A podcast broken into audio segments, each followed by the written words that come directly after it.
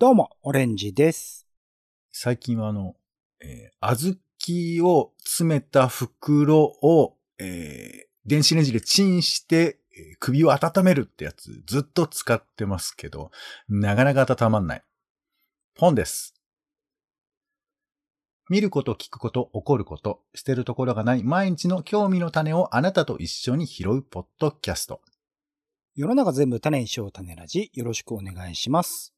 お相手は映画、演劇、音楽、アート、何でも大好きカルチャー中毒者のオレンジさんと、どうも。東京の街をふらふらマイペースに散歩するお天気散歩人のポンの二人です。よろしくお願いします。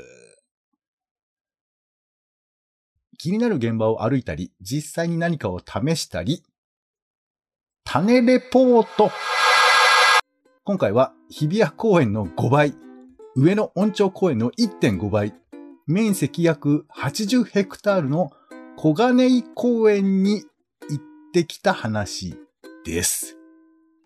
でかい。はい。ということで、お姉さん、小金井公園って行ったことあります？僕は、それこそ、ですね、江戸東京建物園が入ってるとこですよね。は行ったことあります。あ、そうなんですよ。あの、江戸東京建物園っていう、あの、まあ、に、東京の古い建物をえそのまま移築している公園、公園というか施設がありまして、うんそこがある。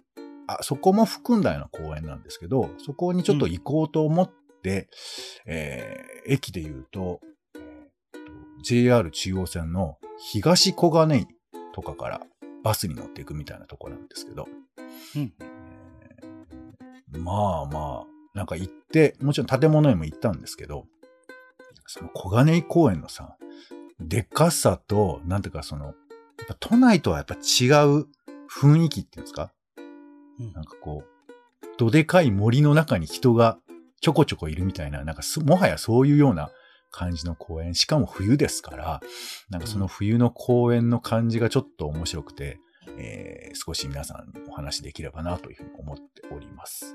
うんはい。ちゅうことで、一応公園の紹介ね、えー玉川上水沿いに位置したという場所で、玉川上水といえばあの、太宰治ってことになるんですかね。まあ、あの、川が流れてるんですけど、それ沿いにある公園で、いや、でかいよね、もう本当に。なんか行ったら、あの、もちろんその、えー建物園もあるわけなんですけど、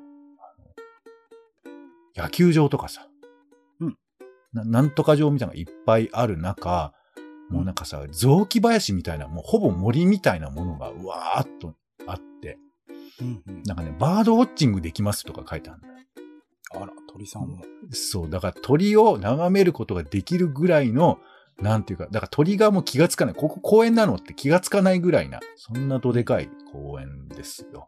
そう、えっ、と、テニスコートで16面あったり、あと弓道場とかもあったり、あと SL とかも置いてあったりするんです。あったあった、あったあった。うん。だからまあ、なんていうか、困ったらここに何か置くみたいな、そんな感じもあったりするらしいですよね。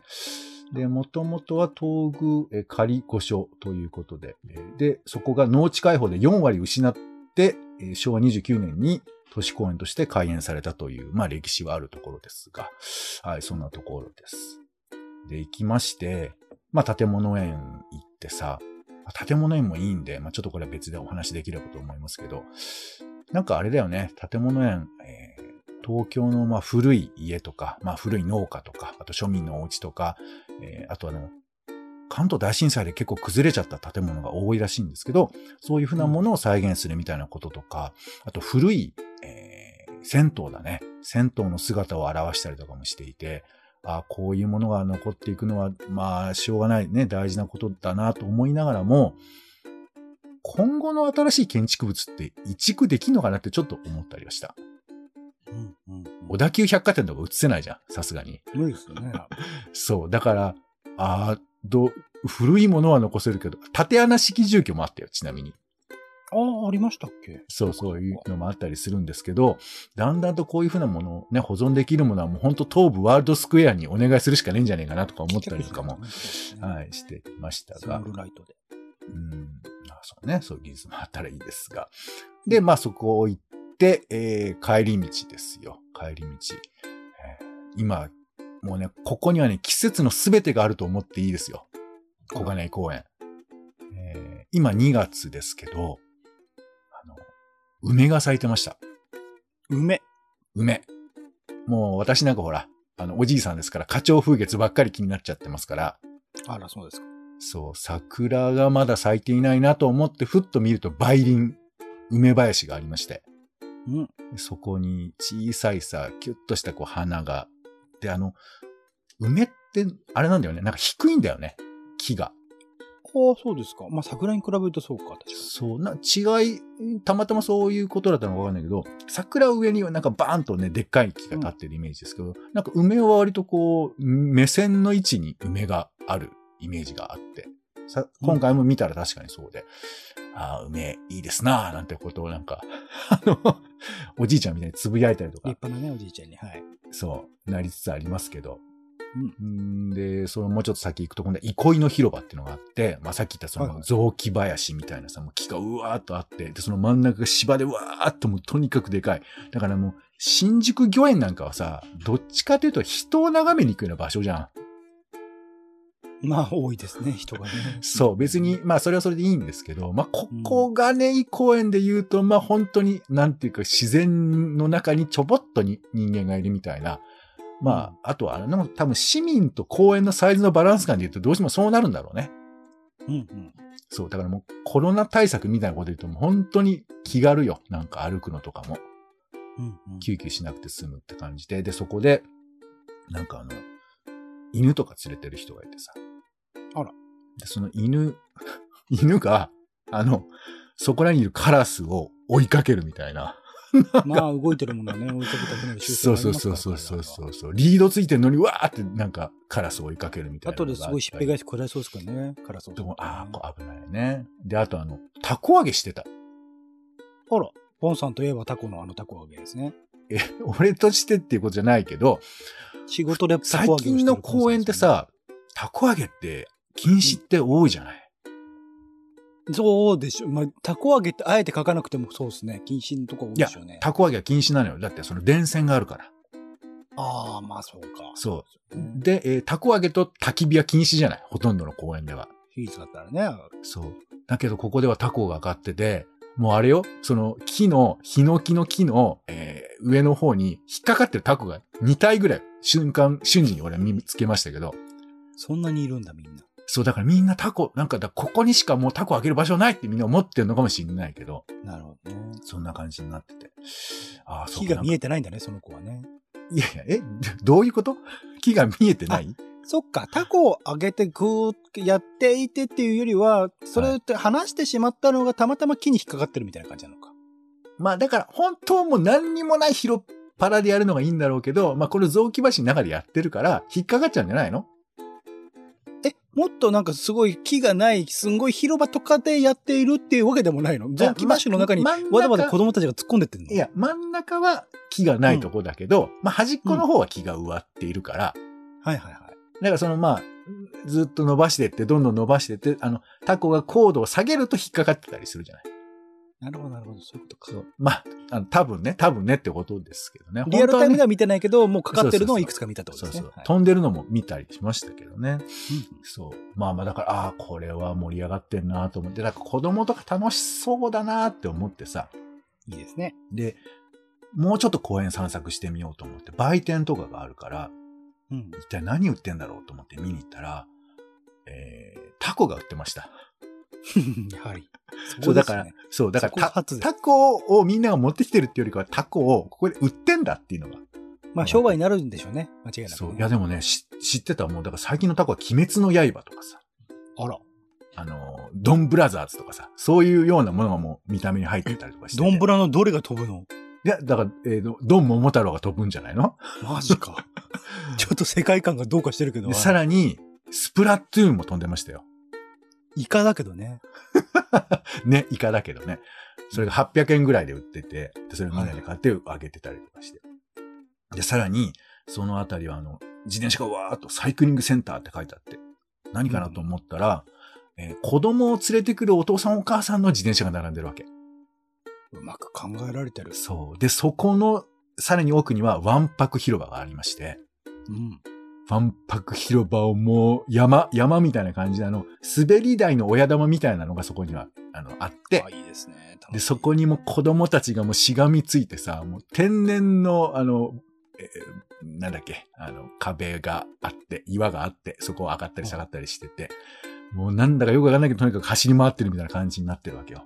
うんうんで、これは、やっぱだから公園といえばやっぱ子供をね、遊ばせる場所としては、まあいいだろうなってことなんですけど、で、お父さんとかお母さんがさ、子供と一緒になんか、逆上がりみたいな、あ、あの、あれよ、えー逆上がりみたいな鉄棒とかもやったりするし、あの、ロープでシューって下がるやつわかります、うん。うんあの、なんか滑車がついていて、シャーっと下がっていく。うん。ああれをさ、なんかもう、下がっては登り、下がっては登りをみんなしてるわけ。ぱその楽し、なんで楽しいのか言われても説明できないんだけど、とにかくそれを繰り返していて、なんかおお父さんとさ、お前ずるいなってお父さんがもうそういう友達みたいな声を出してるみたいなノリがそこにもあって、そう楽しそうだなと。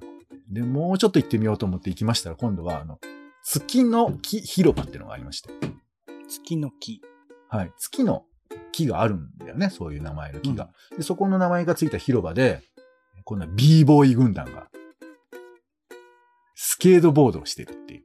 ラップとかやってる感じのね、お兄ちゃんですかね。頭がちょっとアフロの人たちとか、あとまあ大体くる、着てるものはふ黒い服を着てまして、うん。でまあ、スケートボードカルチャーですかね。ちょうどジャンプすると、あいい感じの台とかがあって、そこにみんな乗っては降り、乗っては降りみたいなことをずっと繰り返してて、うん。もうほんと壁一本、壁っていうか道一本隔てたら、b ボーイたちだから、わんぱく少年と b ボーイがこういう風にこう、隣にいるんだなっていう。ちょっとね、そういう、だからそれはそこでスケートボードを自由にできますよってことをアナウンスしてるからできるってことですよね。うん。そうそう。で、さらに行くと、今度はゲートボール場があるんですよ。うん。だから、えっ、と、ワンパク b ボーイ、おじいちゃんおばあちゃんってことになるわけ。幅広い。いや、だから、その、まあ、本当に人のデザインってことだよね。ここにどうぞって案内するとそこに人が来るみたいなことじゃない。うん。ただね、あの、俺が言ったのは夕方だったから、夕方にもうゲートボールしないんだよね。なるほど。寒いしね。そう。で、一人だけいた。おじいちゃんが。このこのおじいちゃんは、な多分、ゲートボールを、あの、勝敗が重要なスポーツだと思ってるおじいちゃんだと思うんですけど、そう。だからちょっとだけこの人は、あの、乱してるかもしれないですね。ポンじいさんもうそこまでやんなくても、いやいや、勝負だから。うん。私はね、あの、ゲートボールとは言っても、ああ、うん、話長くなりそうだからって言われてるタイプかなとか思ってますけど。つまはじきされてる。はい。で、さらに行くと、今度は、犬が増えてきますよ、道に。あら。